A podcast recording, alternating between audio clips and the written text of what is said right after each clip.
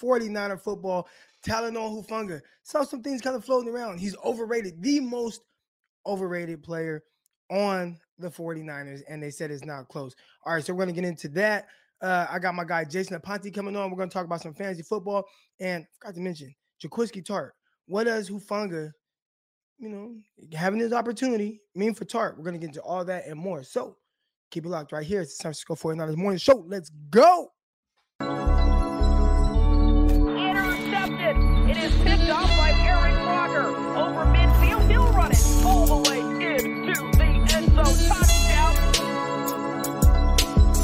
Croc Talk TV podcast.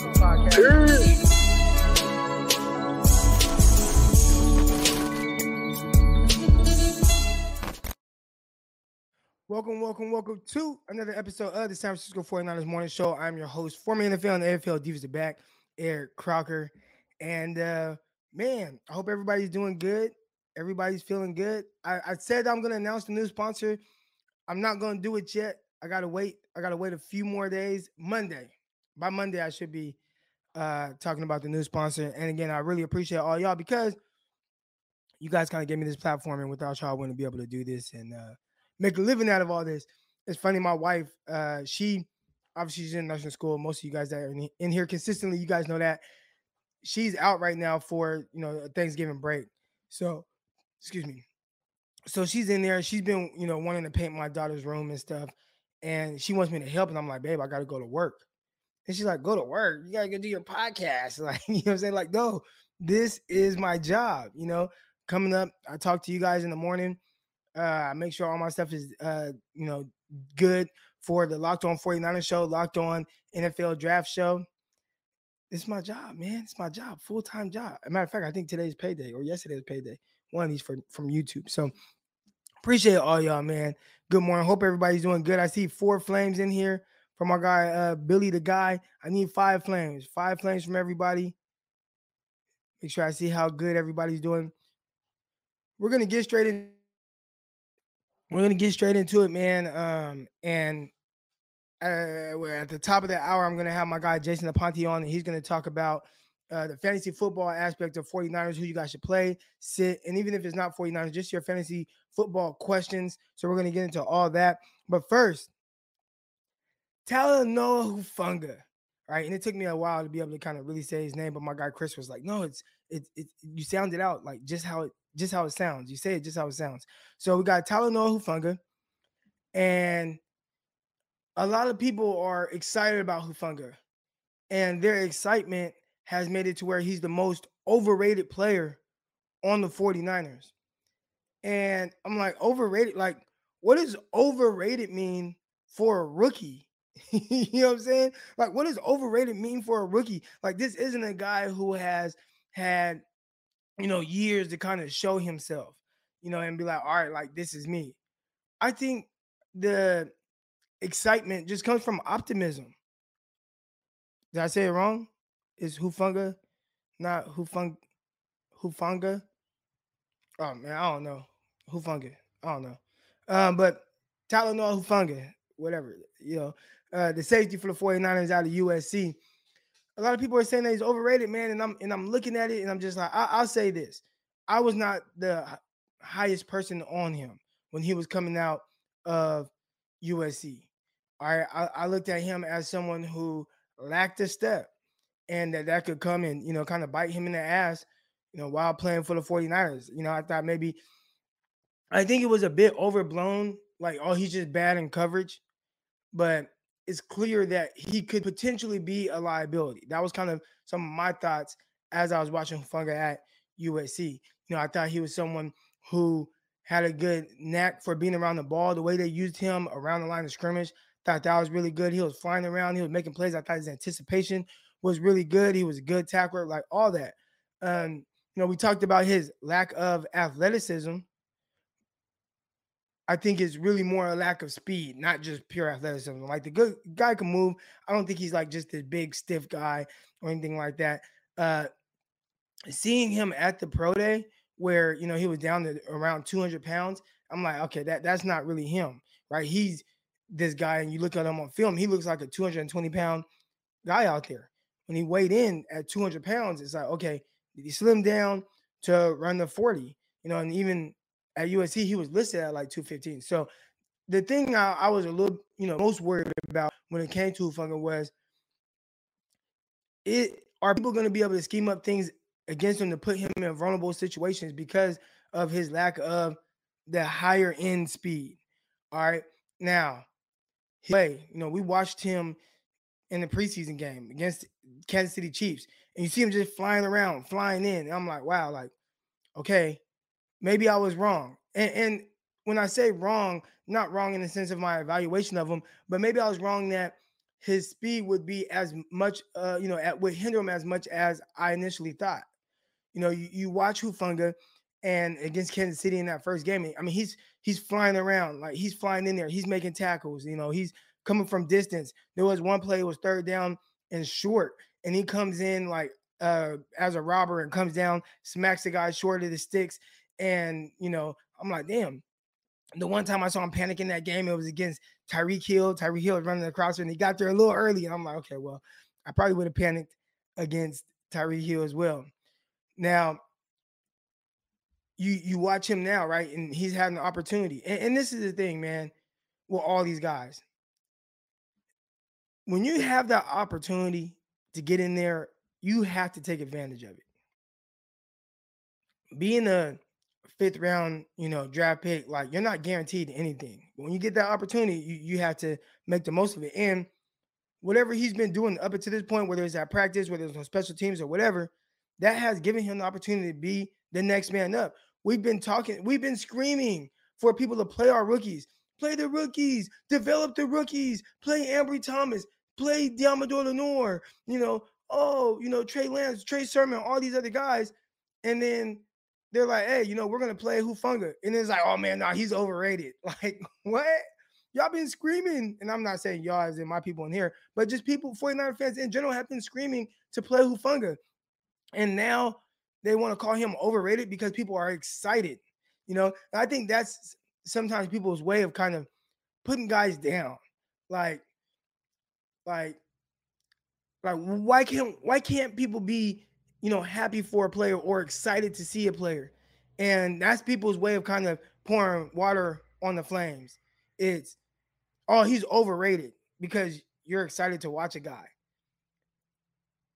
I don't think he's overrated in the sense of how people view him. I think people understand what his limitations are, right? He's someone that lacks your ideal speed, but people are excited to see what he does with this opportunity. And he is somebody that can play football. He was a good football player at USC, and he potentially could be a good football player in the NFL. Right now, you know, in this short time, yeah, he got put in a vulnerable situation against the Cardinals, right? And he had to match uh, guy Christian Kirk right, screaming uh, through the middle of the field. Maybe that's not his strength, but so far it looked like at least in the Cardinals game, and I would have to go back and watch and see exactly how they used Hufanga, but I thought they used him more to his strength. He was around the line of scrimmage more. He was coming down, and I think he does a good job of coming down from it too high and and reading things, reading crossers. I think having Jimmy, and I see it right here from my guy Kelly Young, uh, having Jimmy Ward back is huge for Hufanga. Hufanga looked lost versus Arizona. Okay, now hold on. There are what 70 plays in the game. I don't know however many plays they played against the Arizona Cardinals. And th- this is my this is the tough thing with playing defensive back. And I think sometimes th- this can happen with you know offensive linemen as well. Definitely cornerbacks out of 70 plays, if there are two or three plays that maybe you're out of position for or whatever that don't go your way, you can have pluses. Because the way we graded film, um, and when I was with the Jets, right, we'd be watching film, but watching practice, whatever, and you grade each play. You either get a, a plus if you did everything right, or you get a minus. So if you watch Hufanga against Arizona Cardinals, and you're, you're you're watching them, you're watching them, and it's like, okay, did what he's supposed to do there, plus. Did what he's supposed to do there, plus and you get through 10 pluses. Now, as fans, we don't notice those plays, right? Because he did what he's supposed to do. He's where he's supposed to be. But then there's that one play where it's like, oh, he missed this tackle. Like, oh, Christian Kirk got him vertically. He's lost. Like, he doesn't know what he's doing. And it's like, whoa, man, like what what about the other 65 plays that he was in good position, that he was doing things right? So I'm not gonna say that he was uh lost or you know he wasn't you know in position or whatever can't communicate with him he's in right position Hufanga looked lost i'm not going to say that Hufanga was lost against arizona i'll say there were a couple plays where arizona's player was better than him on that play right now what you want to look for is are these things do they happen consistently does he continue to get beat the same way over and over each week now if he is getting beat over and over then that's when it's like all right like this is just always going to be an issue. And okay, he can fill in right now, limited action, but maybe in the draft, you're going to be looking for somebody that's much more athletic from that standpoint. And they're, they're going to know right now that the safety position is shaping up to be a need for the 49ers. How high do you draft a safety? I don't know. But the game is changing to where you do need guys that are good in coverage. What you're going to find out right now, and I like what Kyle Shanahan did. Hey, we're not just handing the handing the job back to Jaquiski Tartt. We're not just going to give it back to him. We like some of the things that we've seen from Hufanga. Uh, we've liked the reps that he's given us. Are there things to clean up? Yes. That's with any rookie. That's with any rookie. Are there things with with, with Hufanga that he needs to improve on? Sure. Is he able to improve on those things? He is the type of person, I will say this. He comes off to me as someone that works really hard. And I always look at guys that work hard and maybe I saw somebody uh, uh, above uh, in the chat say overachiever. I don't want to go that far, but I will say anytime I see someone like a like a Hufanga who just he's to put in all the work to improve on his weaknesses, I bet on those guys. And there are things that Hufunga needs to get better at. Some things that he can't improve on. His speed is kind of just what his speed is. The best way he can help himself is to be able to play with high level uh, anticipation. Now, again, there will always be those things when you do lack a certain trait. There's always going to be those things that it could it could pop up at any time. But I think some people will push back and say, "Well, we've had things pop up against a Tartt. We've had things pop up against Ward. We've had things pop up against all these guys. So why do we judge a guy like Hufanga, you know, tougher than anybody else on this team. So again, we kind of started with asking like, is Talanoa Hufanga, is he overrated?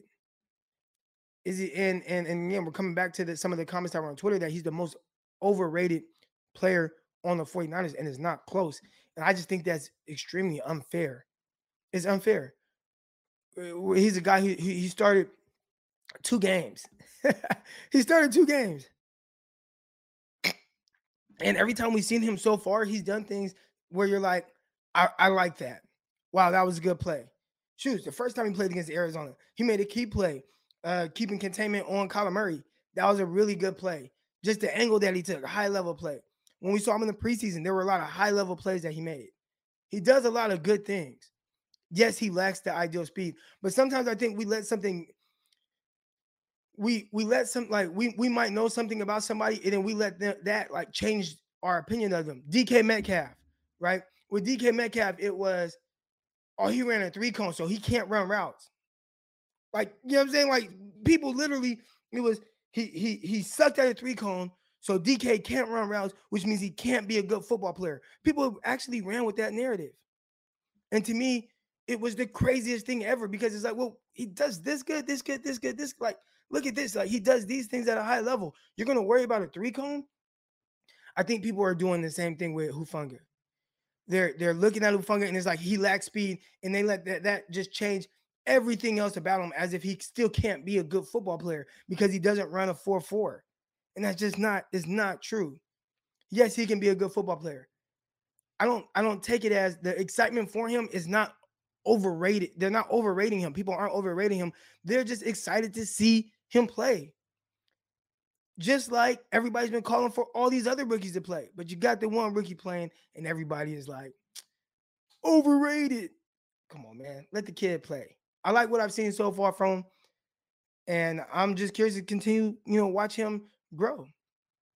All right. Got a question here. Could Polamalu run a 4-4, run a 4-4? Yes. I believe Polamalu ran a 4-3 actually. So different kind of speed there with, with Polamalu. All right. I will say, you know, and I wanted to kind of follow up with what, what does this mean for our guy Jaquiski Tartt? And real quick, because I'm getting my guy Jason Aponte on in about 15 minutes, but or 10 minutes, but I want to get you guys in here real quick to kind of get some of your thoughts on this. But what does it mean for Tartt? Right? This is a guy who's in the last year of his contract. And I do think these are the this is what you want from Kyle Shanahan, right? Tartt's not going to be here next year. I'm I'm about 90% sure. Unless he just can't absolutely absolutely can't catch on anywhere else. Tartt is likely not going to be there. So it's good right now to see what can Hufunga do. And I like the fact that they said, well, we're just not going to give the job back to Tartt. All right, we're just not going to give it back to Tartt. That was good. That was good by them. Don't just give it back to him. But what's that? What that does is that opens up the window to say, well, we haven't named Talanoa Hufanga a starter or anything like that, but we just get to you know watch him a little bit more because sometimes there's guys that are just football players, and you want to see what type of football plays is this guy Hufanga going to make. Is he going to be able to adjust? Is he going to be able to understand where his weaknesses are and how to kind of cover them up? That's the key. So far, you know, he got beat one game, thought he came back, didn't notice him get beat against the uh, LA Rams. So, like what I'm seeing. But uh, here we go. I'm gonna get some callers on real quick before we get our guy Aponte on. Got Gabriel on first. What's good, Gabriel? And you, it don't gotta Hey. talk about Hufanga. You can talk about whatever you whatever you want. All right, thank you. Hey, Croc, can you hear me? Yeah. Yep. Gotcha. Okay, that's good. Um, I think I want to see the Niners play more nickel because we don't get enough pressure on on the defensive line. Um, and and all all our cornerbacks, our best cornerbacks, K1, um, K1, Norman, and probably Demo are that's probably like their strengths. Or like their strengths are, you know, like could probably be used better in like a nickel package. What do you right. think, Croc? Yeah, I think, and I'm gonna get you off. I appreciate you uh calling in, Gabriel, and then I got I'm gonna get to some of the next callers.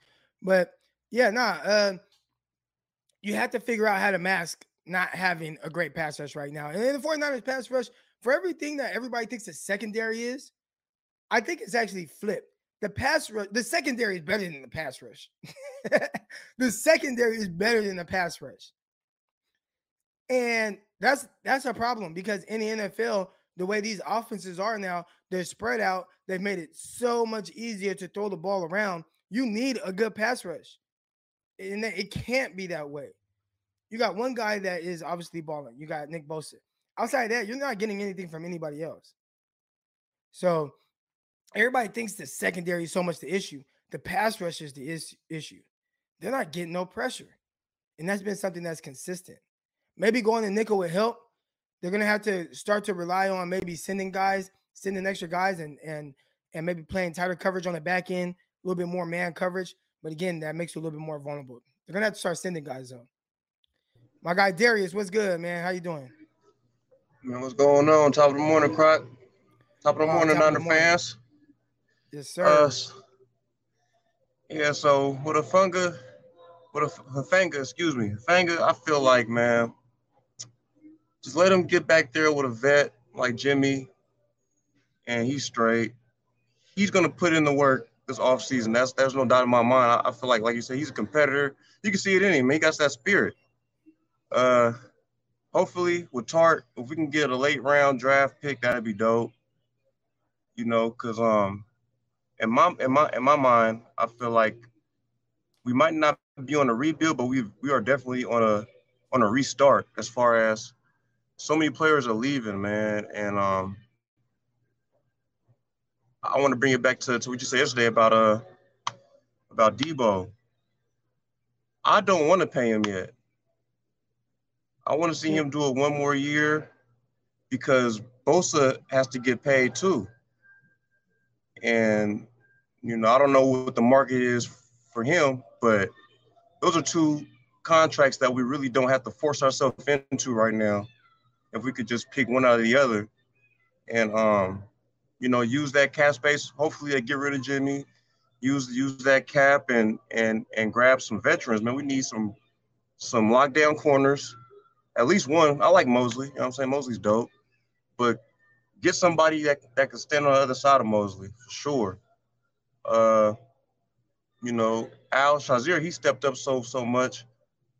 It's damn near like, you know, you, you know, Greenlaw's kind of expendable to a point, you know, because the health situation and um yeah, man, just the way that the, that the Niners are going, you know, give the rookies the time to develop, especially Trey. Please don't be hard on Trey next year, expecting him to go to the Super Bowl when this man has not even seen garbage time, and that's crazy to me. But it is what it is on that. You know what I'm saying? But it's like let let let them let them have time to develop. You know, Jaylon Moore is dope. Um, I still got faith in Aaron Banks. I remember what he was doing in college. Uh, and I was telling my cousin this the other day, you know, like football is bigger than just what you see on on TV. is is more than just these guys are just bumping into each other. Like there's technique involved. There's like a real system. There's a count involved. You know what I'm saying? Everything is about timing. And um, another thing I want to say too, because just in case he's listening, Deebo is the best right now. He might not be top nothing. I wouldn't give him that either. He ain't top nothing. But this season, he is the best right now, man, because everybody knows what he's doing. It's the same old slants. Okay, fine, whatever. But until you could stop him, he's he's doing his thing, man. So I want to tip my hat off to that. I love Elijah Mitchell. And uh, hashtag free the trades, man. We starving for uh, playing time, man. Free the trades. We hungry out here. Yeah. You know what I'm saying? But thank you, though, Croc, man. Y'all have a good day, man. All right, all right. Appreciate you, Darius. Uh, one thing he said I saw somebody comment about it. All right, he talked about uh, getting a late round pick for Tartt, and uh, somebody was like, "Hey, the trade deadline's passed. You can't get anything for Tartt." And I'm assuming he was talking about getting a comp pick for him. So you still, you know, if Tartt gets signed in free agency uh, and get, you know, gets a certain amount of money, then you can get a comp pick for Jaquiski Tartt. Here we go. Got my guy Roscoe's. What's good, man? How you doing? What's up, Croc? Uh, Happy Thursday, man. Happy it's Thursday. almost Friday. It's almost What- What's your thoughts on the whole uh Hufanga thing? Bro, you already know my thoughts. You've been on my thoughts. These people are a bunch of weirdos. First off, I want to say this. Fans got to stop talking about I don't want to pay someone like it's their money. Deebo and Bosa will both get paid when the Niners see when the Niners feel like it's time.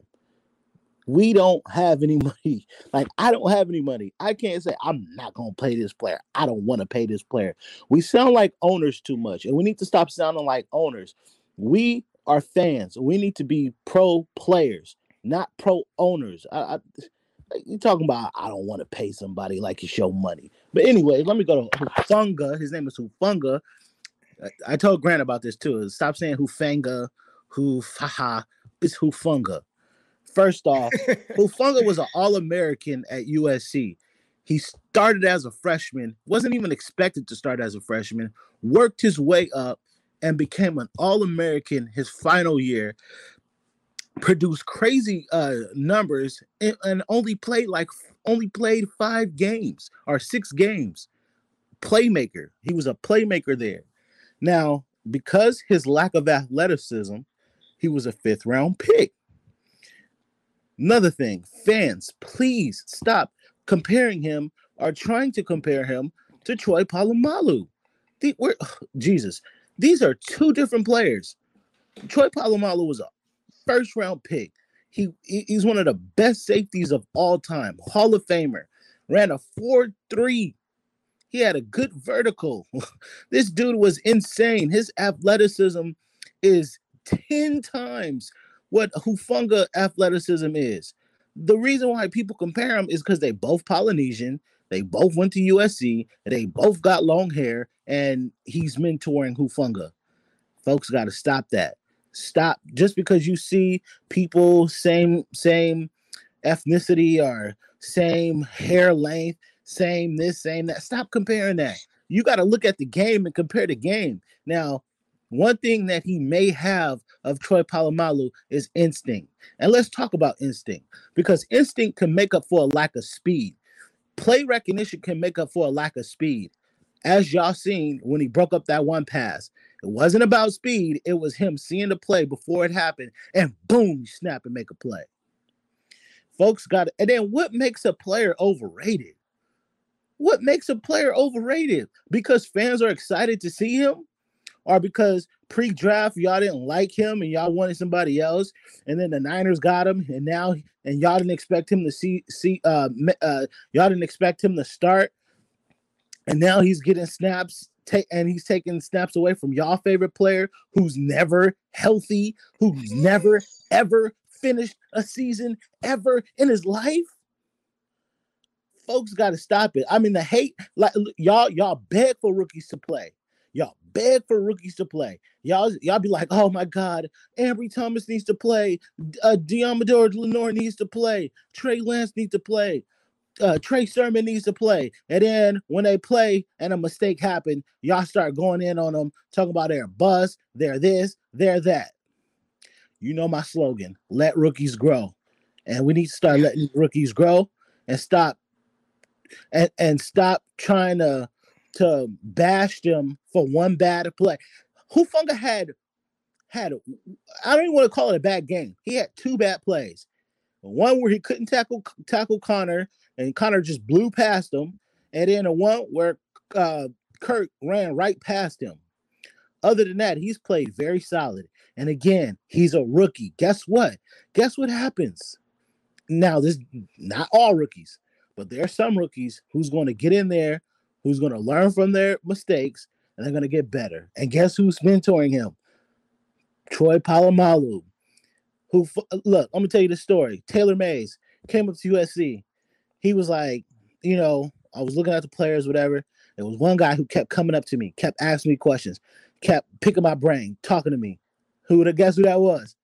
Talanoa Hufanga. He's like, that guy's gonna be that guy's gonna be it one day.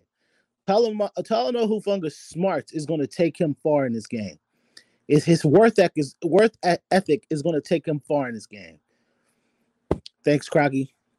All right. All I don't right. call you like Crocky it. most of the time, but yeah. All right, Croc, I'm out of here. All right. Yeah, Roscoe's gave one my dog Chris. He I knew he had something on his mind. We got a Pioneer coming in. Dang, did I say that right? I like yeah, I, what what what what'd you think about what what Chris just said? I I think I agree with it. I really do because um I honestly don't know what exactly that means is overrated because you know um I, I can't really think of an overrated player off top of my head, but I don't think of Hufanga as really overrated. I just think that uh people are just really excited for him, you know, and, and I think it's it has something to do with what Roscoe was saying, you know, that that whole I think there is some fans that that don't really look deeper into you know who he really is. They just want to say that oh he reminds me of Troy Polamalu, and you have that crowd. You have the whole crowd of of people just saying that you know that uh, uh like I don't think that we hated Tartt. I just think that we didn't like the fact that he was always healthy and he didn't have turnovers maybe. So I'm assuming that th- there are certain things like that where you know it, it goes into play where you you want to see uh, Hufanga be successful you know, like we had George Kittle be a late round success. You know, I think that the same thing with Hufanga. They they maybe see him in the same light as a George Kittle kind of pick. Um, and for me, you know, I, I honestly don't know how to judge him just yet because I did see a bad play from him in the last game too, where he got beat, and I think it was uh, Moseley who almost got the interception. I forgot who the hell it was, man. It was on the right side of the field. I don't know if it was a streak or not, but there was a play where I think I think he did get beat, and Moseley um, pretty much saved his ass on that play, and and it was almost an interception. I need to go back and watch it though. Uh, oh, but, are you talking on the, about the play where Moseley almost got the interception and Hufanga yeah. knocked out his hands? Yeah, yeah, that, yeah. I, I see what you're saying. So you're saying like it was a deep corner route, and you're saying you like go. Hufanga wasn't in good position, but luckily uh Moseley was coming from underneath and in position to pick it off. Yeah, exactly. That play exactly. And and to me, you know, I look at those things a little more in depth because I, I uh, the reason why I look at those things is because it's not that I'm trying to shit on a player. It's because I need to look at the worst things to judge them with to be fair. You know, like you need to critique someone's game because you know that that you want to see the progression of them as a player. You know, you're not judging them because you, you just hate them. You're judging the bad things about them so that way you you can see the evolution of them as they grow. Like like Fred Warner this year. I mean, he hasn't played up to what I think he can. It's not because I hate him, it's because he just hasn't played up to what I believe he can play as as that Mike Backer. You know, and, and a lot of people might get mad at me, but I, I think it's embarrassing when people are putting, you know, um, hashtag Pro Bowl, and then they put Fred Warner. It's like, are you guys serious, dude? Like, stop being such a damn homer. Fred Warner does not deserve a Pro Bowl vote at all this year, at least in my opinion, you know? And to me, you know, when I look at someone's game, you have to look at both sides. What do they do good? What do they do bad? Don't listen to, to Twitter and everything like that when it comes to hyping somebody up. But I will say Hufanga did have a good game other than that play that I that I did mention earlier that you were talking about. So yeah that that's how I feel about Hufanga, and and I think that we need to we need to hold on to see who he really is. There's a lot of games left in the regular season, and who knows, maybe next season he could be even better. We just still have to wait and to judge his game. And I don't know what the hell overrated really means, honestly. I, I don't I don't know, but either way, um, and, and and one more thing I would do want to say, this team isn't done as far as uh, getting out of this hole that they dug themselves in. I get it that the last game, you know, was really good and and and we do need to be happy about that as fans. I think that you can't just be negative all the time. That is true. But the thing is that we still need to have in the back of our minds that you know they're not they're not done just yet. There's still a lot of football left to be played, and they have to they have to uh, step up to the plate. You know, so Kyle, you're you're trust me, boy, you're you're not done as far as like getting some criticism. You have to get, you have to win these games, and then we could say that you know what, you proved me wrong, or you proved us wrong, or the people that are non-believers. Because I'm not a faithful. I think that that's I don't know. I I don't really care for the marketing scheme of whatever a faithful is. You know, all I know is I'm a Niner fan that's realistic as can be, and I try not to be biased, but I will call it out if I see it, Kyle. So um, that's just how I feel for now, Croc. Um, right. and, and, I think that we can't just judge people off of what two, three getting that. Nah, dude, you have to wait. And then in the off season, we could rightfully look at all the film and put into place what what we think of them. You know, that's just how I think of it. And uh, Roscoe's Roscoe uh, is really telling some truth there too when he is talking about him. And um, yeah, nothing more to say really. I appreciate you coming on. Like always. I think I think the one thing that that is tough for a guy like like Hufanga, who is a fifth round pick. I, I think we're waiting, like, you know, like I think it was Roscoe's or someone else is like, hey, like come off season, like he can even improve and get better. But when you're a fifth round pick, you don't really have like that much opportunity. Like this is his time now. When they don't invest a whole lot in you, like you don't have hella chances to prove how good you could be. So they're looking at him now, and this is his chance. Like if Hufanga wants to be the starter next year, he has to hold on to it right now. He has to do the things that they're looking for right now again, you're a fifth round pick. You don't have as much opportunity as other guys. So if he could show right now that hey, I can be the starter moving forward, then they won't have to spend high draft capital on safety. But if he shows that he has these limitations and oh man, people can start picking on him or attacking him in certain ways, and like they're not gonna wait to see what he's gonna be next year because he worked hard on the offseason. They're gonna be like, uh, let's go get that safety from Michigan, or let's go get that. You know what I'm saying? They're gonna start looking to see how they can improve that position right away. So that's a tough thing. And I do think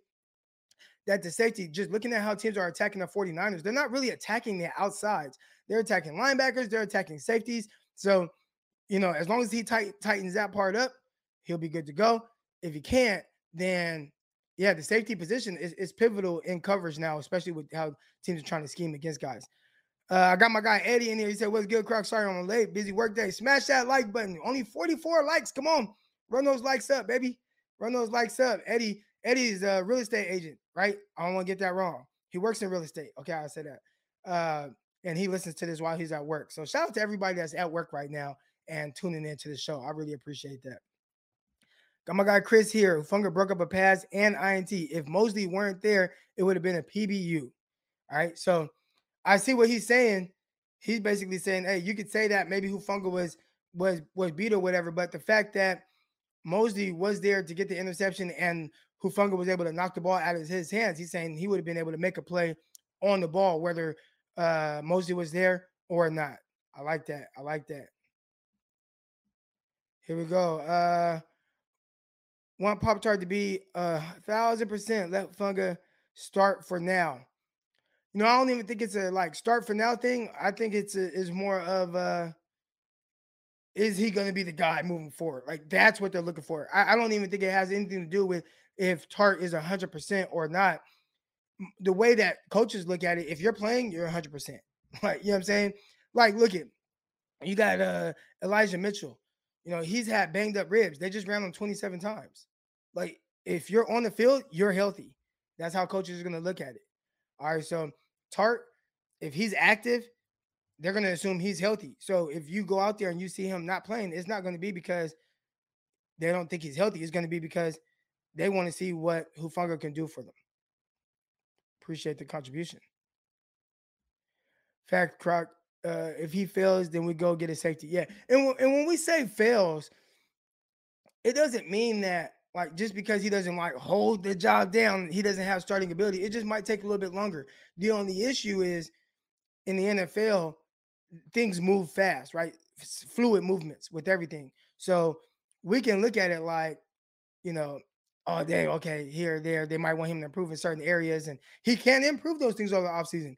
Just the tough thing is in the NFL, you don't have much opportunity to really show that. And that's the that's the tough part about it. Appreciate everybody that's in here right now. Got my guy Dion coming on next. Dion, what's good? What's good with you, Crocky? Good morning, brother. How you doing? Good morning, man. I'm chilling. I'm chilling.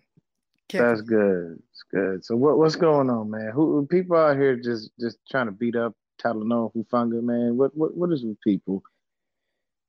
Uh I think a lot of 49er fans are excited to watch Hufanga, mm-hmm. and the excitement maybe has turned like into like a certain level of expectation, and mm-hmm. there are mm-hmm. people trying to shoot that down, like and and say that he's overrated. I saw the tweets.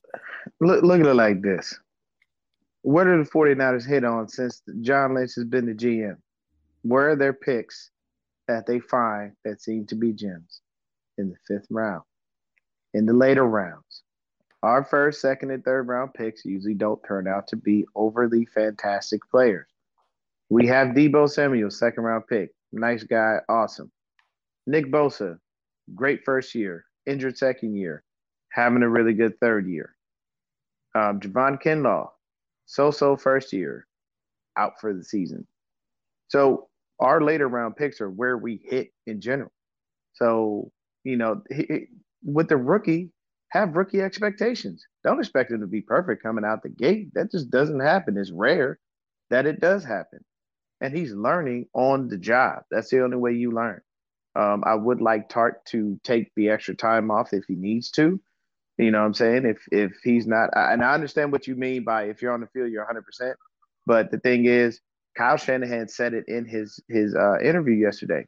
Tartt doesn't automatically get the starting job back. Like Hufanga's been playing very well. And yes, we love Tartt. We appreciate what he's done. But Chris is right. He's never finished a full season.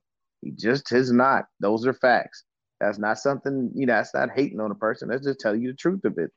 And Hufanga has played very well. And if you have a mentor like Troy Polamalu, I see no reason why we should be afraid of what this kid's development can continue to be. I like Hufanga. I think he's going to be a, a really good safety in the NFL especially with that kind of tutelage.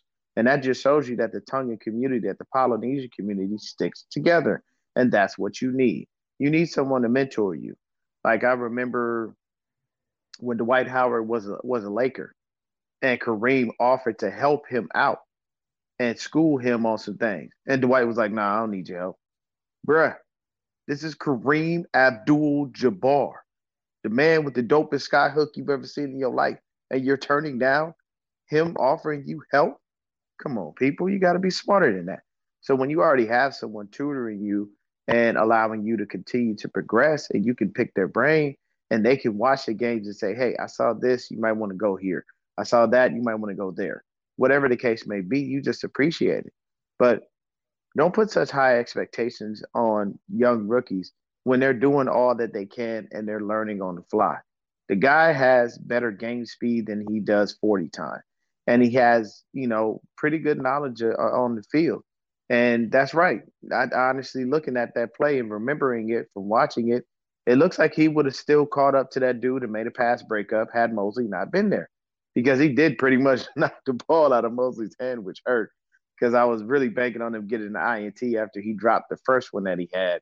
Um, but he hey, he laid the hammer down on on I forgot who it was. Somebody caught the ball. He came through and put that hit on him, and they dropped that joint. Um, but you know, it, it's it's a situation where you have to always give people time to develop. Like Trey Lance hasn't played this year, so people expect rookie mistakes next year. Do not expect because he sat that he's going to come out and be Patrick Mahomes. Mahomes was an anomaly. It does not always work where people sit and they wind up going to, uh, you know, playing the NFL and they just come out and be stars. You, it, it's rare. You know what I mean? Sometimes people they just start and it looks great. Look at Mac Jones. He started from the jump and hey, they six and four, they rolling. You know, they trying to challenge the Bills for the, the top spot in the uh, AFC East. Um, and it, it is what it is. So you got to allow people time to develop, and you can't put such high expectations on them because they're still learning. The NFL game speed is way different than the college speed, and what's happening in the and the talent you're going against is going to be way greater. You know, I remember the, I remember him. I, I think Chris mentioned Taylor Mays. You know, the issue with Taylor Mays, he was always thinking that the big hit was going to stop everybody, and that don't work like that in the NFL. People will bounce off you like a ping pong ball. Don't believe me? Just look at the previous game we just played. Aiyuk bounced off three players before they tackled him when he caught that ball over the middle. Why? When you get to this league, you got to be able to bounce off those hits. You can't just allow one smack to knock you down, especially if a guy isn't wrapping up. So everybody out there trying to put, you know, put those high expectations on Hufanga, look at it like this. When you did your first job, were you perfect at it? Were you great at it? Probably not. You had to learn. And when you're learning and progressing, you just take your lumps. You know what I'm saying? It's like if uh, the guy who, who gave you a contribution, he's in real estate. He didn't walk into real estate know everything. It took him some time. And I guarantee, I guarantee you, he learned the game and now he's most likely succeeding. And I hope that that brother is succeeding and doing very well. And it's not to say that he isn't. I'm just saying that there's a growth process in any and everything in life, and you must be smart about it. You got to allow people to grow. And when they're playing football, I know we have high expectations, you know. But uh, with I'm, I'm with Pie North. This is one game. We can appreciate it. We love it. But honestly, I'm like the players right now. I'm on to Jacksonville. We got a defense that we really need to be worried about. I have an offense that to me is completely suspect. Um, and that, that that's my thoughts on that. I really want us to continue to roll. And then, you know, I think we come back home and play the Vikings, and we gotta hope that Kyle isn't out there, you know, mingling with his his girlfriend Kirk Cousins too much, you know, telling him how much he loves him and how he misses him and stuff like that. And I know I always joke about that, but Kyle did have a love affair with Kirk Cousins, man. That was that was on display. yeah. But yeah, man, I let let Hufanga grow, man. Let let let him be. Don't don't put over high expectations on him and, and allow him to be able to progress. I think he's doing a wonderful job, and I feel like he's going to continue to get better as time progresses, man. And like like I said, Kyle said, hey, you know, he doesn't start doesn't automatically just walk back into the starting lineup.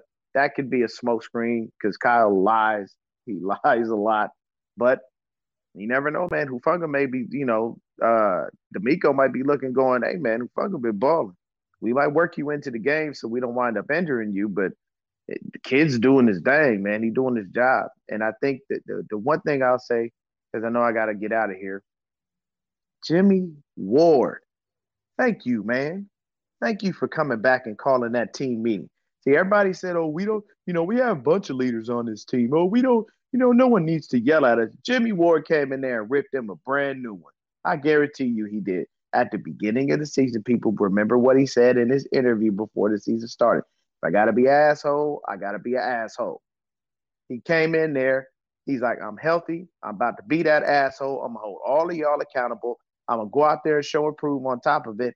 And you guys are gonna get out here and play with me.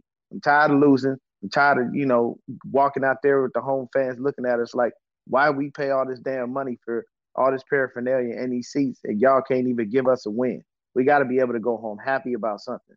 So I think Jimmy Ward was what was the leader that we were missing. And he went in there and told that defense, we need to get it together because we've been stinking up the joint and this is unacceptable. And he did it the way that it needs to be done that got through to him. But uh, thank you for having me on, Croc. Nothing but love. Peace and love to you, brother, man, and, and, and continue to keep doing. How's the uh how's the facility coming along? Uh shoes. I should but today's the 18th. They say that the building's supposed to be here by the 23rd. So uh we'll Okay. see. But y'all know, y'all be the first ones to know because I keep y'all updated. Yeah, we got. Hey, man, you got to, you got, you got to do. Uh, uh, once everything gets set up, man, you and Wi-Fi right up in there, man. You got to take us on a tour around that joint, man. Yeah. I'm happy for you, Yeah. brother. I really am, got and believe you me, if I was in Arkansas, I'd go up in there purposely just just to just to see the facility, man, and kick back and just look and go, man, this is this is an accomplishment of a young brother who started from nothing, came from Stockton, went to you know went out there to Arkansas and, and and made made a living for himself, man. Very proud of you, brother. You know what I'm saying? Continue to do great things. Appreciate you, man. That's what's up. All right. All right, that's my guy Dion. Uh, real quick, uh, if Jimmy makes the playoffs, do we trade him? There's an edge rusher named Kayvon Thibodeaux in this year's draft. They uh, they will be prepared one way or another. Um, first of all, like you know, 49ers have no chance at Thibodeaux. like he is likely going number one overall. Uh, he's probably gonna be a top pick. So uh, Jimmy ain't you're not getting that in return. As far as Jimmy Garoppolo, I think I think there's different levels to it, right? I think you have to ask yourself, like, what what would Jimmy have to do to be able to, uh, you know, be here even next year? And I think he'd have to like win a Super Bowl, like, or I don't even think win a Super Bowl. I think if Jimmy leads you to the NFC Championship game, and you could see, like, damn, like we wouldn't have got here without him. I think at that point there's a there's an opportunity. There's there's a possibility that Jimmy will be there next year. I don't. I think it's highly unlikely. If I had to put a percentage on it right now, I'd say there's like a two percent chance that Jimmy Garoppolo is here next year. Like it, it, it would take some extreme things to happen um, for him to be there. And even I mean, you look at the 49ers playoff run uh, in 2019. I mean, you know, it wasn't like he played great against the Vikings. You know, obviously, you know, he only threw eight passes against the Packers. So, uh, you know, he was a part of a team, but he like he wasn't the reason. So uh, I, I'm curious to see how they, you know, try to figure that whole thing out. But again, there are people that talked about. It. Steve Young said it as well. When you keep Jimmy Garoppolo on the team, when you kept him this offseason, you decide to do that. You left the you left the door open for all these different possibilities when it could have been nipped in the butt early. So uh, I don't know what Kyle's gonna do. We'll see, but I do think it's a slim chance he's here next year. All right, here we go. Last caller, last caller before we get my guy Jason Aponte on. All right, coming on now. The one, the only, Ricky Williams. I mean, uh, Ryan. Ryan, what's good with you, man? How you doing? Good morning. Oh man. Good morning. Good morning, man. The Ricky. Good morning. What's up, man? Um, I'm gonna keep up with the topic. Everybody's Hufanga. Um, I think a lot of people are realizing that this sounds like a John Lynch move where he kept talking about turnovers, turnovers, turnovers, and I think Hufanga brings that the smarts, the wittiness, that um, instinctive ability to say, "Hey, I'm a game changer. I can create turnovers," and I think he know that their defense needs it, and that allowed him the opportunity to say, "Hey, Tartt, even though you may be healthy or on the way back, sit down. This guy has the ability to not only bring swagger, he hard hitting, but he also has the ability to maybe make something happen in the backfield. And so I think him and Jimmy's ability and experience to communicate extremely well gives that rookie even more confidence to say, hey, you do your thing. I got you on the back end, or I got you on the sidelines, or I got you where you may mess up. Jimmy will um, reinforce his instincts to go out there and play ball. And I think John Lynch knows that. And, you know, DeMeco Ryans knows that. And they talked about in the secondary. And I believe they know this can help propel the team you know, in the next half of the um, of the season. Yeah, nah, you know, I, I agree. And again, some of it you have to start looking for, right? Like at, at some point, it, where you can without sacrificing, you know, uh the well-being of the team of the defense. So you know, you look at the situation with Hufanga and Jaquiski Tartt, and Tartt's a good football player. Like I love Tartt, I love the way he plays. Uh, I would like to see him get more takeaways, and that's been my thing with Jimmy Ward as well. I, I've been the main one banging on the table that these two guys are good safeties. They're good football players. When they're not on the field, you miss them, right? But okay, Yeah. we can get better with the takeaways, things like that. I think as far as Tartt goes, uh, and areas where you know he's good at and things like that, Hufanga, and I don't know, Tartt Tartt is looked at as like a box safety. He he's not just that. Like Tartt is, he could be too high, he can be single high, he could be in the box. He you could play him in that linebacker role, you could play him at nickel. Like Tartt is extremely versatile, and he is somebody that ultimately like his versatility will be missed. But at some point, you have to start planning for the future. Ward and Tartt are pushing 30 years old. Uh, Tartt is this is the last year of his contract, and I mean he was one guy that came back. So yeah, man, I think uh there's there's them pushing to play Hufanga. They want to see like can he be the guy? And I like that they left the door open. They didn't just outright name Hufanga the starter or Tartt the starter. It's just like, hey, you know, we don't gotta rush Tartt back. You know, take your time, take your time, Tartt. So I like that. Yeah, and also just want to say I predict Hufanga gonna have a sack on the board. Trevor A Lawrence sack? coming up game. A sack. He'll come in on the edge like a like he's seeking missile. Will like T Lawrence So Watch what I tell you. But yeah, man, go ahead get a Ponte on there. I'm ready to watch y'all, man. Hold it down. All right. Not a Nation, let's go. All right. Appreciate you, Ricky Williams. I mean, my dog Ryan. Ryan always comes on speaking that good. Real quick, wanted to get to this comment here. This morning show is my new morning radio during my commute. Sorry, 106. Yeah, forget KMEL, man. Forget KMEL playing their little morning music and all that. You know what I'm saying? We live right here. Uh, Croc Talk TV, Frontline Sports Media. Appreciate you, my dog Brandon Vincent. Let's go. I know that that uh tra- that commute in the morning, especially in the Bay Area, it could be a little crazy, man. It could be a little crazy. But y'all been waiting for this. With no further ado, I'm bringing my guy Jason on. If you haven't already, if you like this show, hit that like button. If you're new to the show and you like it, hit that subscribe button. Underdog Fantasy promo code Crocky is not just a fantasy football app. Uh, you can bet on props, over unders, things like that. Download the app right now. Download the app for your boy. Underdog Fantasy or underdogfantasy.com. Promo code Crocky. Do that right now, man. Do that right now. The merchandise is coming. I see my dog K Dot Croc. You got them beanies now. The beanies, they're on the way. So I'm gonna have the beanies, I'm gonna have the flat bill hats and the dad hats. So um, they'll be here next week. As soon as they're here, trust me, y'all will know. And I don't have like hell of them. I have um 12, 12, 12 flat bill, 12 dad hats, 12 beanies. So once they're gone, they go. All right, maybe I'll flip it and get some more if if if they go like super fast and a lot of people, you know, want them or whatever, you know, we'll do that. But I appreciate you asking about that, man. The beanies are coming. I did post that to Instagram. All right, here we go. My dog Aponte, he been chilling, waiting this whole time. Somebody said Aponte is overrated. About time. I was waiting for somebody to say that already. he was joking. It's our dog Rich. Rich is always in here. Rich is a good guy. That's cool. Yeah. Um, here we go. So we're gonna come on here. I know a lot of you have fantasy football teams. Um, my dog says sixty dollars a hat exclusive. I I ain't charging no sixty dollars for the hat. That's funny. Um, but uh, everybody I know, everybody in here, most people, probably ninety percent of people in the chat right now have fantasy football teams.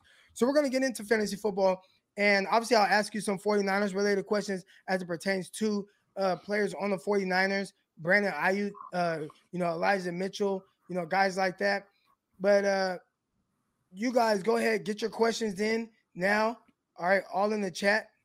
And uh, Aponte is our uh he's our resident fantasy football expert. All right, so I want to get the first question off. And when it comes to Aiyuk and fantasy football, is he somebody that you would sit or start? Because what kind of it's hard to know like what is his role in this team. You see him starting to head in the right right direction, have four catches and a touchdown just a week ago, and then all of a sudden, two two catches in a game against the LA Rams. His usage seems to be kind of up and down. Do you think that's something that'll be consistent, or do you think they'll start to get him more involved? I think it really comes down to what you think the 49ers are going to do and how the game's going to go. And what we saw last week with the Rams was run the ball 40 times, limited throws, and Brandon Aiyuk gets in where he fits in. In games like that, if you're predicting a game where the 49ers are going to be doing that, or they're not going to be having to chase points or having to put points on the board, then Brandon Aiyuk's the one that I think actually falls by the wayside because you know they're going to get Deebo involved. He's a must start. Don't even ask questions about Deebo Samuel. If you have him on your team, you start him every single week that he's out there. Same goes with George Kittle. He's in that hierarchy of the top end, top end tight ends.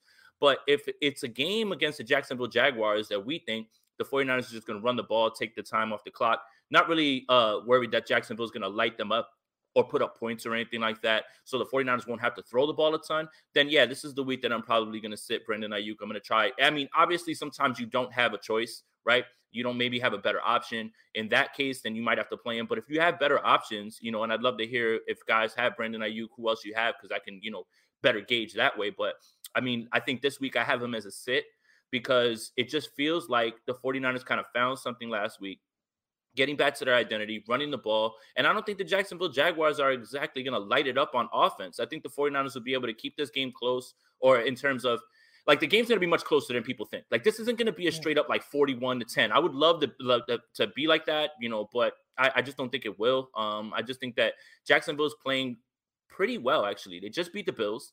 They just played the Colts to the gun. Um, so their defense is actually pretty good. So I just think that the 49ers are going to stick to their game plan of run, run, run. And Brandon Aiyuk is the guy that's going to suffer, unfortunately. But in games that you feel like they have to score points or they're going to have to fight back and chase points and things like that, then Brandon Aiyuk is somebody you want to play. But this week, I'm going to try to stay away from him. You know, you're talking about the 49ers game plan and what they want to do. And obviously, if they're able to do what they did last year, and that's going to mean something for not just, uh, you know, Elijah Mitchell, but – you know, our guy uh, uh, Jeff Wilson as well, especially with Wilson having, you know, a little bit of a finger issue. They say it's no issue. But um, do you think that the 49ers will be able to run the ball 44 times again? Because I think that's the thing, right? When we look at uh, Brandon Aiyuk and the people have him or if they want to play him, you look at Aiyuk and how like his lack of targets maybe is a direct correlation of the 49ers being able to run the ball 44 times – you think they'll be able to run that amount of times again? I don't know if they'll be able to put up 44, but if they run the ball 30, 35 times, um, then it's going to be tough because Brandon Aiyuk's going to have to be extremely efficient with his catches and he's going to have to make plays. And again, I just feel like he's the third option when it comes to the passing game. It's I it's it's Deebo, it's Kittle, and then it's um Aiyuk, unfortunately. So I, I just – this week I'm just hesitant to play him. That's all. If you have better options, there's guys that are that you know we can name that I think are, are sleepers this week. Um, I've got them all right here. Um, that that you know necessarily aren't starters. Like put it like this. I know this is gonna sound crazy, but in a PPR league, I would lean towards playing a Hunter Renfrow this week over a Brandon Aiyuk, just because he gives you that mm. solid PPR floor, and you know Derek Carr is going to light him up with targets, especially now with uh with you know guys out of the way. It's it's literally just going to be Waller and Renfrow. That's one.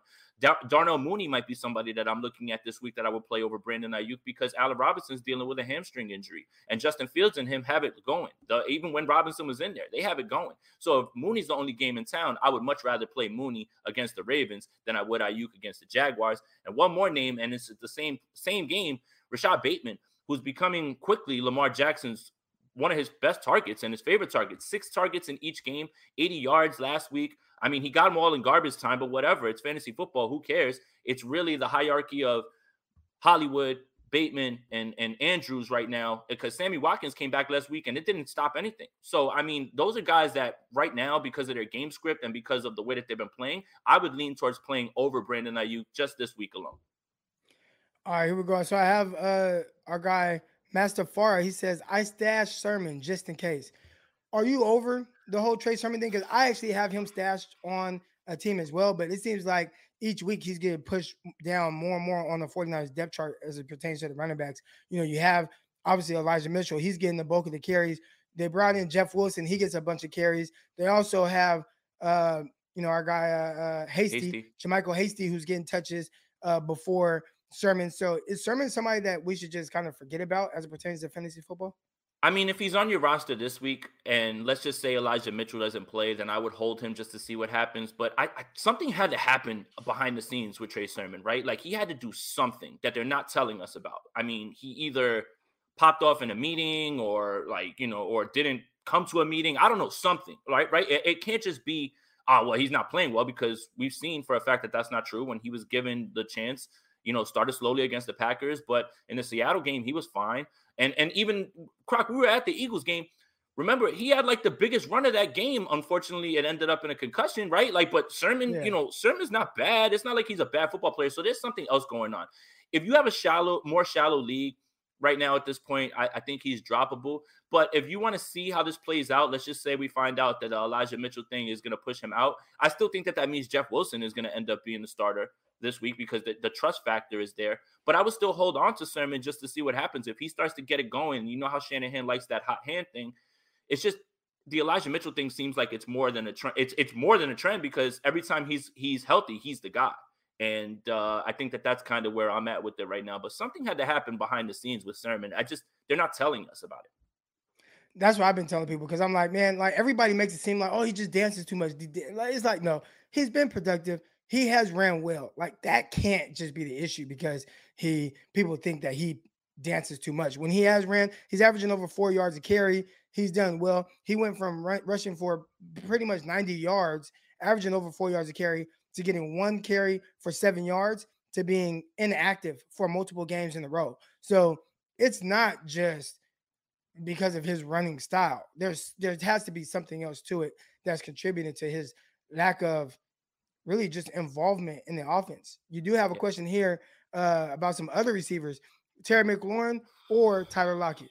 Man, it's really hard to trust Tyler Lockett at this point because he was stuck with Geno Smith, right?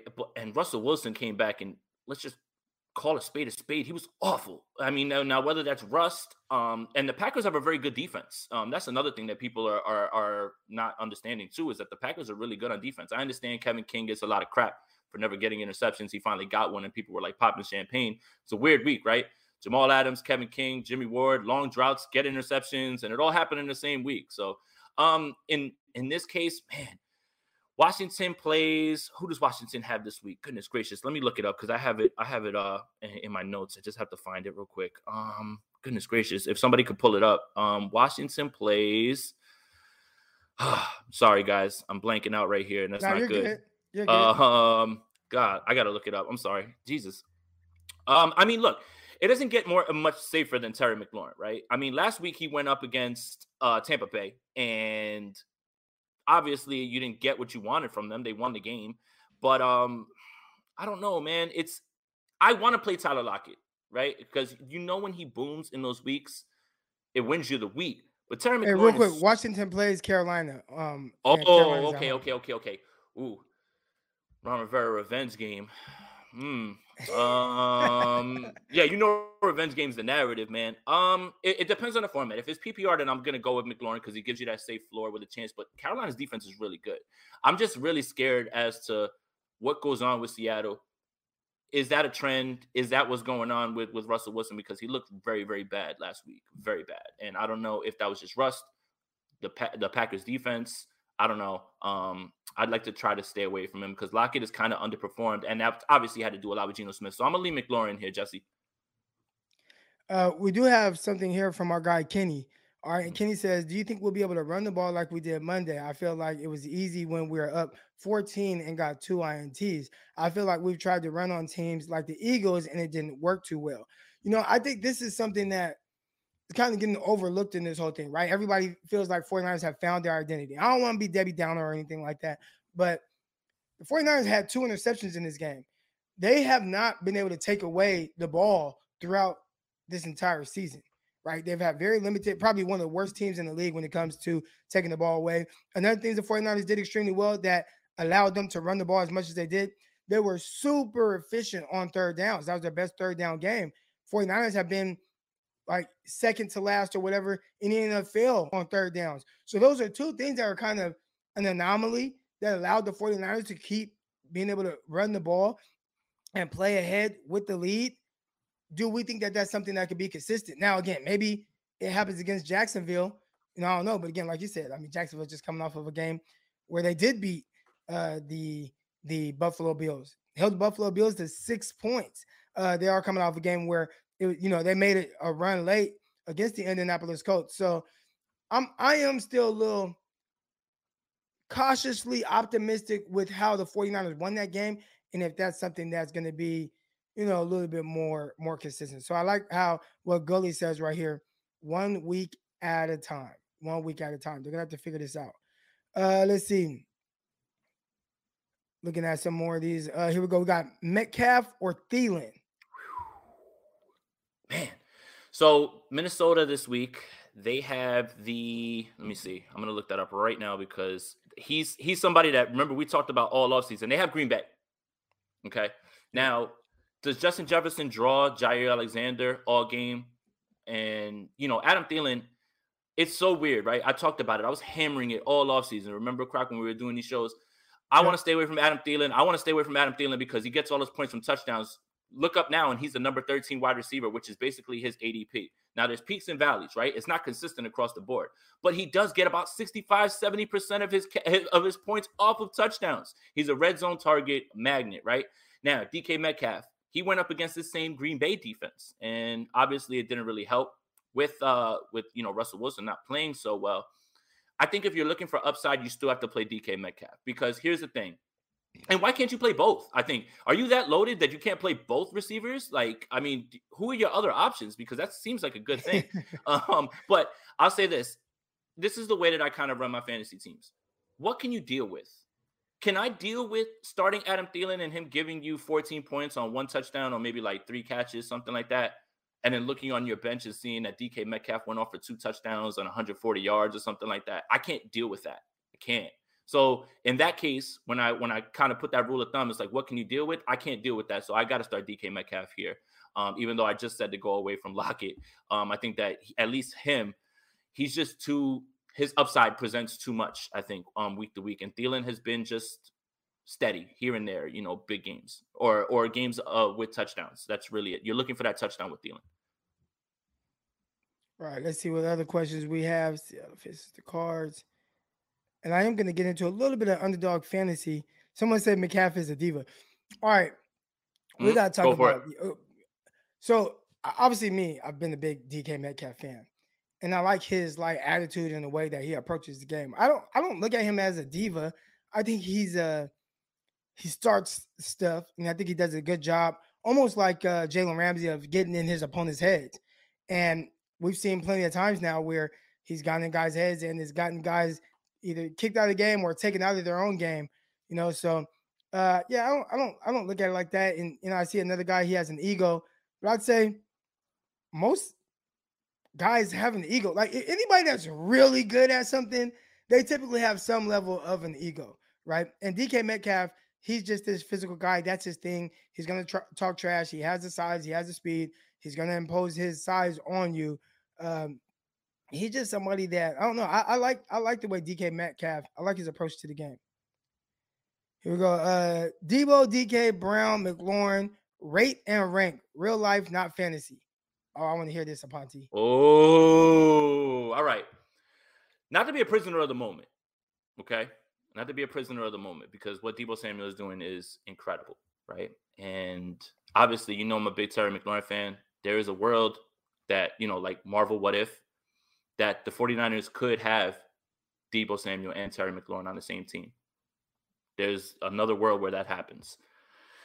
man, this is hard. So right now, this year, um, if we're talking about this year, then it has to be Deebo one at this point because right now what he's doing.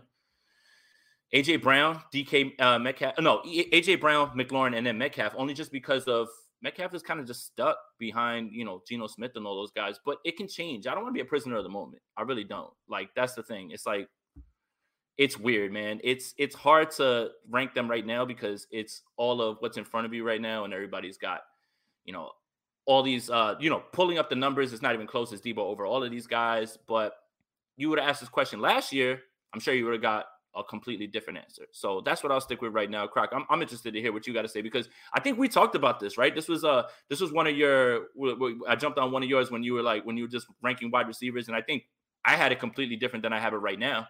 Um, just based on you know obviously what we were seeing before. So being being right now what we see in front of us is is this. So Okay. So, and this is tough because these guys, especially the first three that you mentioned, I was really high on them. All right, all of them. So, I and I don't want to take the easy way out here. I've I've all I, I have to go DK one, and I think there are a lot of people that would have like DK third, but I take DK one because again I try to look at him and and like just how much of a mismatch he is at all levels of the field. Uh, you know, especially depending on the quarterback. Right now, also, you know, who's my quarterback? you know, is do I have a quarterback that can stretch the field, throw the ball down, you know, down the field, um, hit all levels, and he's gonna give this guy an opportunity to make his plays? Then I'm going with DK number one. And then after that, I'm going with Deebo because in that class, Deebo is my wide receiver too. Then I'm going with AJ Brown, then McLaurin. But I, I don't think you're wrong with any of these guys. You know, it's a lot of it, I believe, is like preference. I think, uh, yeah, it's all preference w- w- when it comes to these guys, man. Uh, I like them all. That that's a really tough question because I'm good with any of them. I'm really good with any of them. I see some agree. people. Deebo, Deebo was my draft crush. Uh, I see some guys like uh, Brown more than DK. I like them all, and, and you know the tough thing is they're they're all so much different. Like I think AJ Brown and Deebo Samuel, they're pro- they're pretty much kind of the same in the sense of how they win. It's not with uh you know big separation or routes. A lot of it is positioning and run after catch. Those guys are kind of the same, but DK, he's just a different type of receiver, right? We're talking about 6'4, 230 pounds, runs in the four threes, and he plays like how you would think somebody with that type of physical capability plays. Um, Terry McLaurin, he's the smaller of the four guys, and I think he is more of the good route runner separator. He's the best separator of the group. Uh, you know, he he definitely wins a different way. So they're they're all kind of different except for uh, D, uh Deebo and Brown. But uh that's a tough one, man. That's a tough one. That's almost a just what's your favorite flavor, right? And you know, on your burger, I don't know what you have on your burger, but I put barbecue sauce on everything. But some people, you know, they like mayonnaise. Some people like, you know, whatever it is. There's just different flavors and things people like. And I think that's what it comes down to with uh these receivers. Someone said I can't rock with a a, a guy with a passive fire mouthpiece. Uh Jalen Ramsey. He wears his mouth. Uh, uh, uh, Lamar Jackson. Matter of fact, one of the guys that made it famous, Michael Irvin. You know what I'm saying? Like Michael Irvin was a dog and wore a mouthpiece like that with the pacifier mouthpiece. A dog, Michael Irvin. Ramsey, dog. Are you telling me, Jesse? Are you saying you do not, you wouldn't want Ramsey on your team? Hmm. I don't know. I don't know. Come on, man. I would Come take on. DK. You would say DK? I would take DK. Come on, man. All right, real quick, guys. Oh, let me pull that down. Deebo is uh no, receiver one. I'm gonna share. I'm gonna actually share my screen, and I always talk about underdog fantasy, but I never actually like bring it up. So here we go. Underdog fantasy, and I need to add money to my account, but I don't have my wallet in front of me. So never mind that. All right, are you guys able to see the screen? There we go. Am I able to zoom in on it? Let's see. I don't know how to zoom in. I don't know if people can see it. But anyways, the way underdog fantasy that I work, always do pickums. All right. So with the pickums, and this is the app I've been telling you guys, download underdog fantasy, promo code Crocky, C-R-O-C-K-Y. And here's the fantasy aspect of it. And there's a game tonight. You can play this game, and you and you guys let me know what you think. Also, uh, Peak, uh, Peacock, Aponte, I want to know what you think as well. So, you, I like to bet the over unders on a lot of this stuff. So I want to get your your thoughts on this, and then I'll play whatever you guys tell me to play. All right. Okay. So you have Mac Jones up here, right? So Mhm. tonight it's the Atlanta Falcons against the New England Patriots. Yeah, Mac Jones. Do you think he'll get four and a four and a half? So you have three different things you can do with him. You can only choose one. 23 and a half completions over under, four and a half rushing yards over under, or 247 and a half passing yards over under. Which one would you take? I'm probably to take the completions over. Um, I would take the passing yards under because I think that the the Falcons are to get dog walked um, by the Patriots on national television. Mac's not really gonna have to throw the ball a bunch, but Mac is great for fantasy this week, and I have him as somebody who, if you're stuck, like in a league, I have Matt Ryan in a single quarterback league. I'm starting Mac Jones over him this week. I, am picking him up and I'm starting him. So I don't have a problem with that. You know, I don't have a problem starting Mac Jones this week. But I have over, but I would do under the uh, the the pat the passing yards prop only because I just don't think they're gonna have to throw that much unless they just want, you know, to to show off Mac. But I think Mac's gonna have a good game this week. I just think that they, you know, they're getting Damien Harris back. Rhamondre Stevenson is playing so well as you saw last week. Um, I think that they're just going to be able to run the ball and do whatever they want in this game, and uh, Matt Ryan's in trouble this week. So I, he's an absolute set, Matt Ryan. All right, so I'm gonna stay away from the, and I can only do one one uh one prop for Mac. Yeah, mm-hmm. yeah. So I'm gonna go with the under on mm-hmm. passing yards. All right, now we got another couple of things right here. We got a couple of these receivers. are you got Kendrick Bourne, three receptions. Over. Over. All yes. right, that's what we're gonna go with. All right, and then let's see, Hunter Henry, 30 do you want to do the over on the on the receptions or on the receiving yards? Um, probably on the receptions. He's um he's a big big target. Um, that's uh that's his guy in the red zone.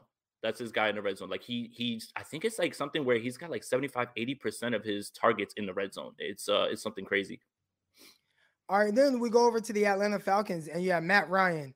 All right, 22 and a half completions, 245 yards. Like, which one would you play? Under 245. I just don't think that he's going to have a good game in this game, man. I, I just have a tough time because, I mean, the Patriots are clamping everybody. And I think that's the part that people are forgetting in this win streak. Yes, Mac Jones is playing great, 100%. Can't take anything away from him in terms of that.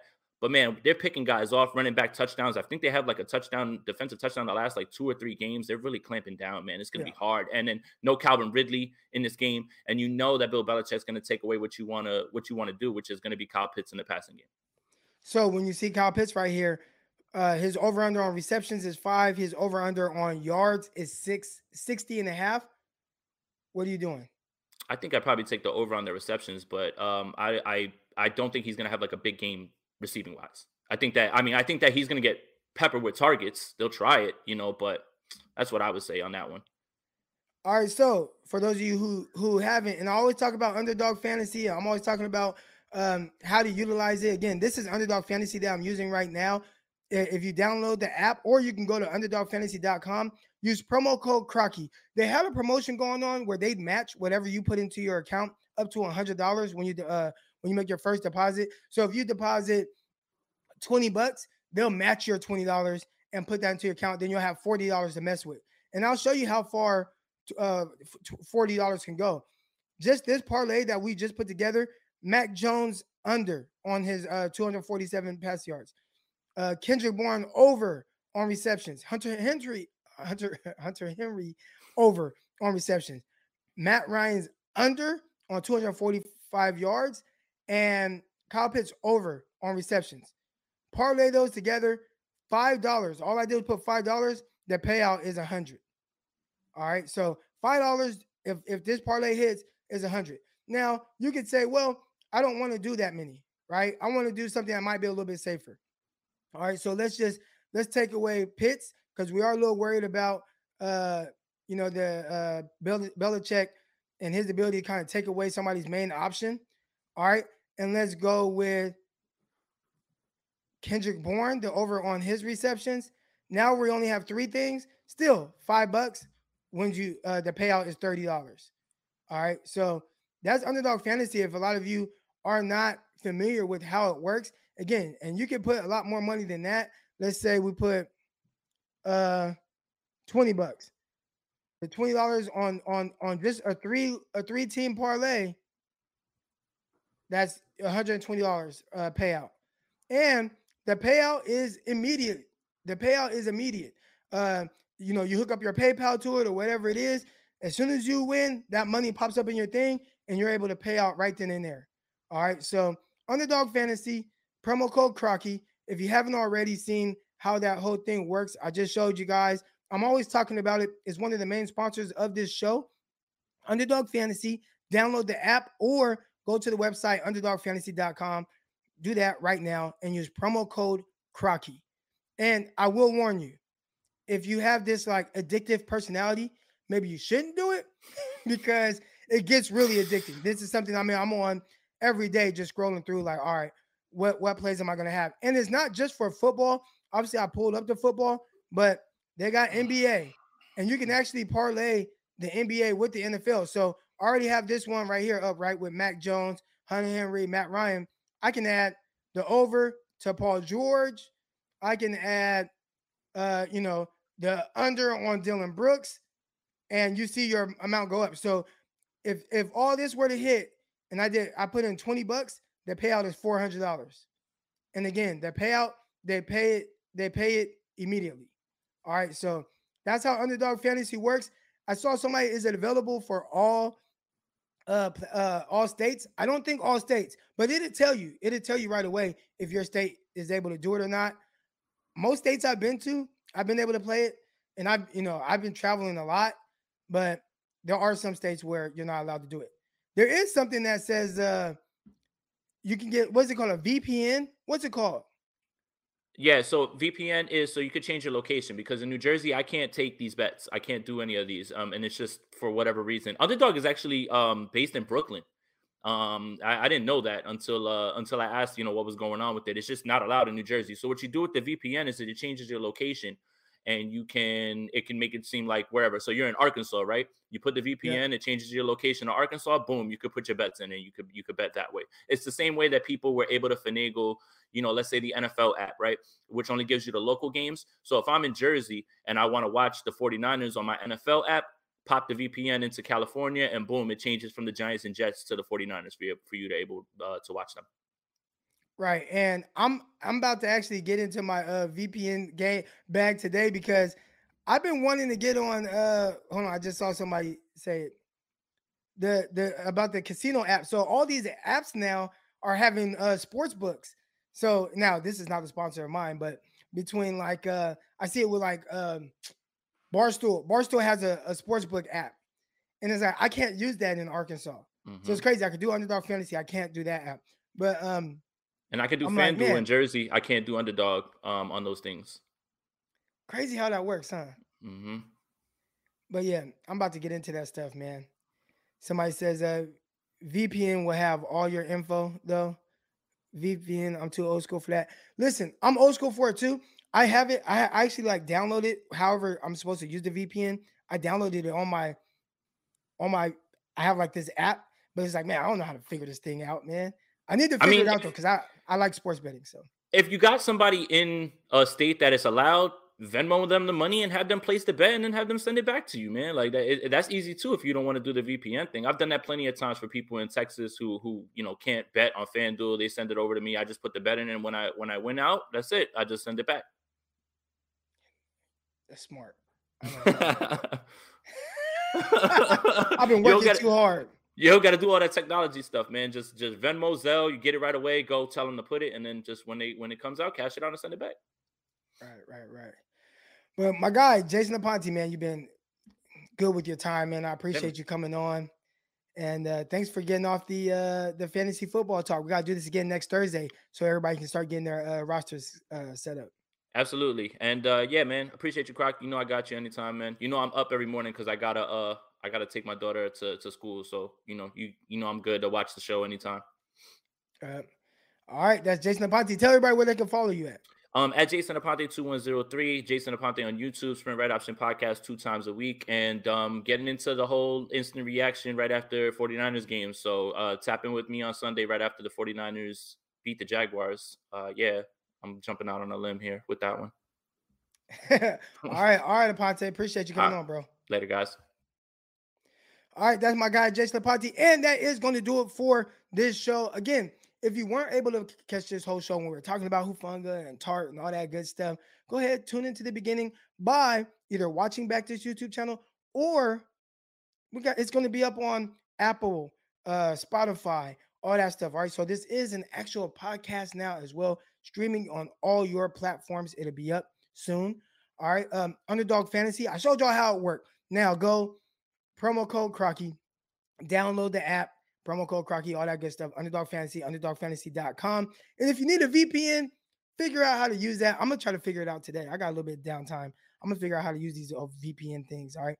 But uh Appreciate everybody. Love all y'all. Y'all have a blessed day. Y'all have a great day. Until next time, I'm out. Peace. Oh, go ahead. Listen to uh Locked On 49ers. We had the crossover episode with the Jags. Uh, so Locked On 49ers. Make sure you guys listen to that. But yeah, till next time. Peace. I'm out. Intercepted. It is picked off by Eric Roger. Over midfield, he'll run it all the way into the end zone. Touchdown. Croc Talk TV podcast. Peace.